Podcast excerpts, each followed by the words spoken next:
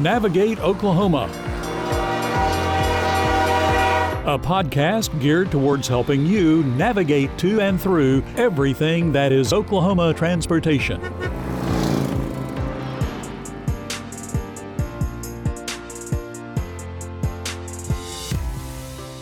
Welcome to this edition of Navigate Oklahoma. I'm Jessica Brown, the Director of Strategic Communications for Secretary of Transportation Tim Gatz.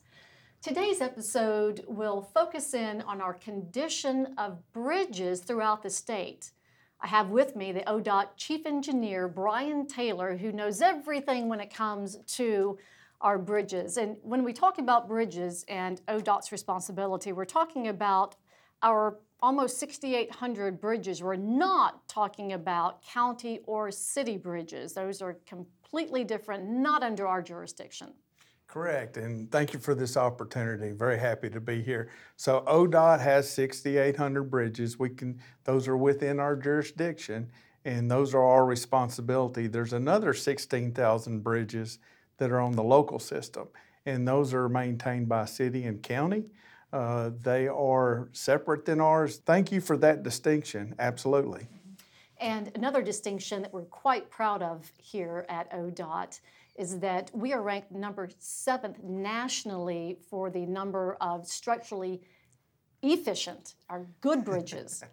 it wasn't too long ago that we were number 49th, but we have done a tremendous job of going in there, really putting a lot of effort and time and money into making our bridges safe for motorists. Yeah, thank you for the question. Uh, there's a great story to tell. And the story kind of goes back to 2002. In 2002, a barge hit the I 40 Webbers Falls Bridge. As a result of that bridge hit, we put a lot of traffic on our off system, our non interstate, non tolled interstate, and they were traveling on our state highway and U.S. highway, non interstate roads, and the condition of our bridges became uh, front and center. We were putting all that traffic, all that weight on our bridges. At the same time, we were doing everything we could to keep those bridges in the air. We had people working underneath those bridges 24 hours a day, uh, whether they were building false work to help support the bridge or making uh, metal repairs or patching. Uh, we did everything we could to maintain those detours. As a result of that, a lot of attention was our bridges became front and center and because of the result of the bridge conditions becoming front and center, that happens to be the same year that the first eight-year plan was put together. And the eight-year plan purpose was is that we address our most critical, our highest priority uh, projects within the state of Oklahoma, and we do it in a data-driven manner. Uh, that first eight-year plan included 140 load posted bridges. Those were all the bridges that were posted across the state at this time. Not only was that a big deal for the commerce of the state of Oklahoma, being an agricultural state, being the crossroads of America, it was important to not only the communities to get crops to market or uh, we are producing state to get what we produce out. But that first eight year plan um, laid the plan in place that we have took advantage of.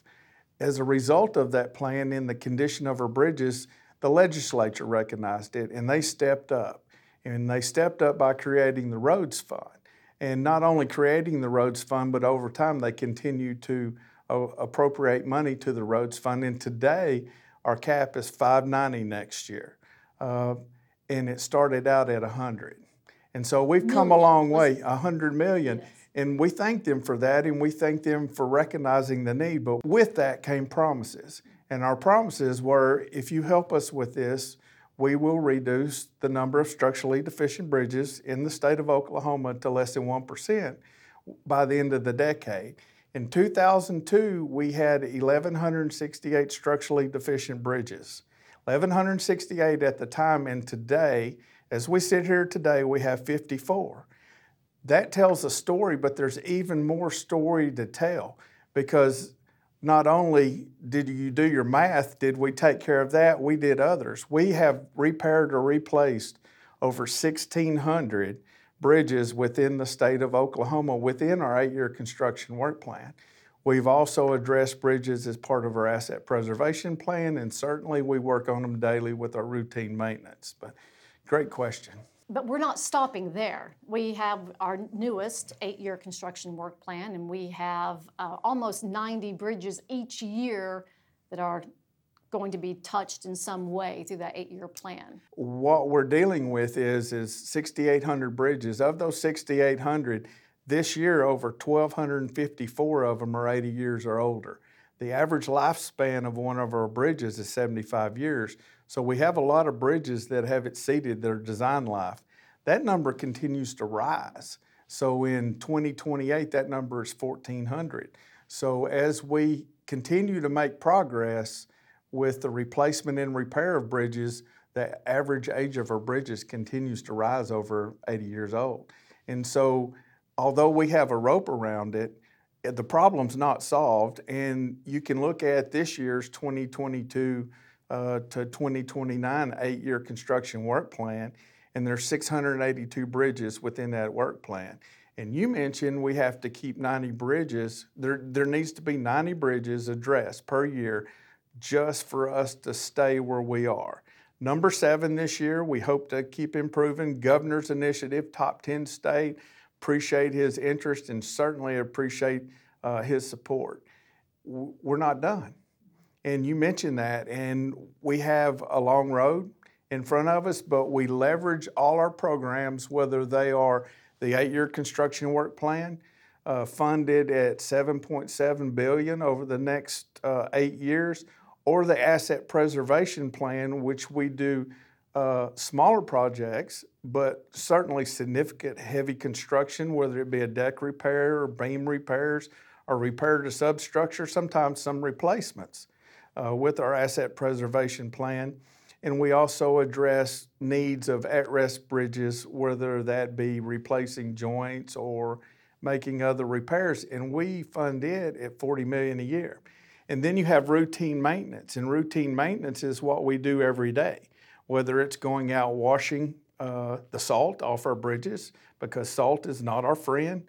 It deteriorates bridges. Uh, it's really difficult when you have a lot of bridges over 80 years old, and we're a heavy freeze thaw state. A lot of freeze thaws take place. We use a lot of salt, and that salt uh, takes a toll on our bridges. So, yes, we have a rope around it, but no, we're not done. And we have uh, bridge inspectors who go out. They're they're on the road continuously looking at bridges, a cycle of every two years, at least, at the minimum, every two years. Uh, we have a bridge that's quite iconic here in Oklahoma, the Bridgeport Bridge. Is that correct? Is that how you say that? Absolutely. Okay. The Bridgeport Bridge. It's it's probably the most iconic bridge in the state of Oklahoma in that it was in the Grapes of Wrath. It's the bridge that Grandpa was buried on the west side of the road and it is also mentioned in Cars, the cartoon, real popular cartoon. But it is a bridge that was built in the 30s, and it's a 38 span pony truss. Real beautiful bridge, iconic. Even have it as a screensaver. So our, it's something, and we're excited about it. There's there's excitement in that we're going to be fixing this bridge. We're going to be repairing it where it will serve us well into the future. To this point, we've been spending a lot of money just to keep it in the air.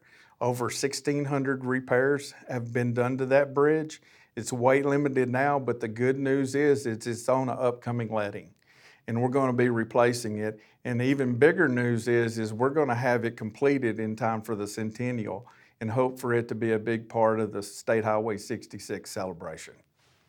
That's awesome. So, what is next for bridges in Oklahoma?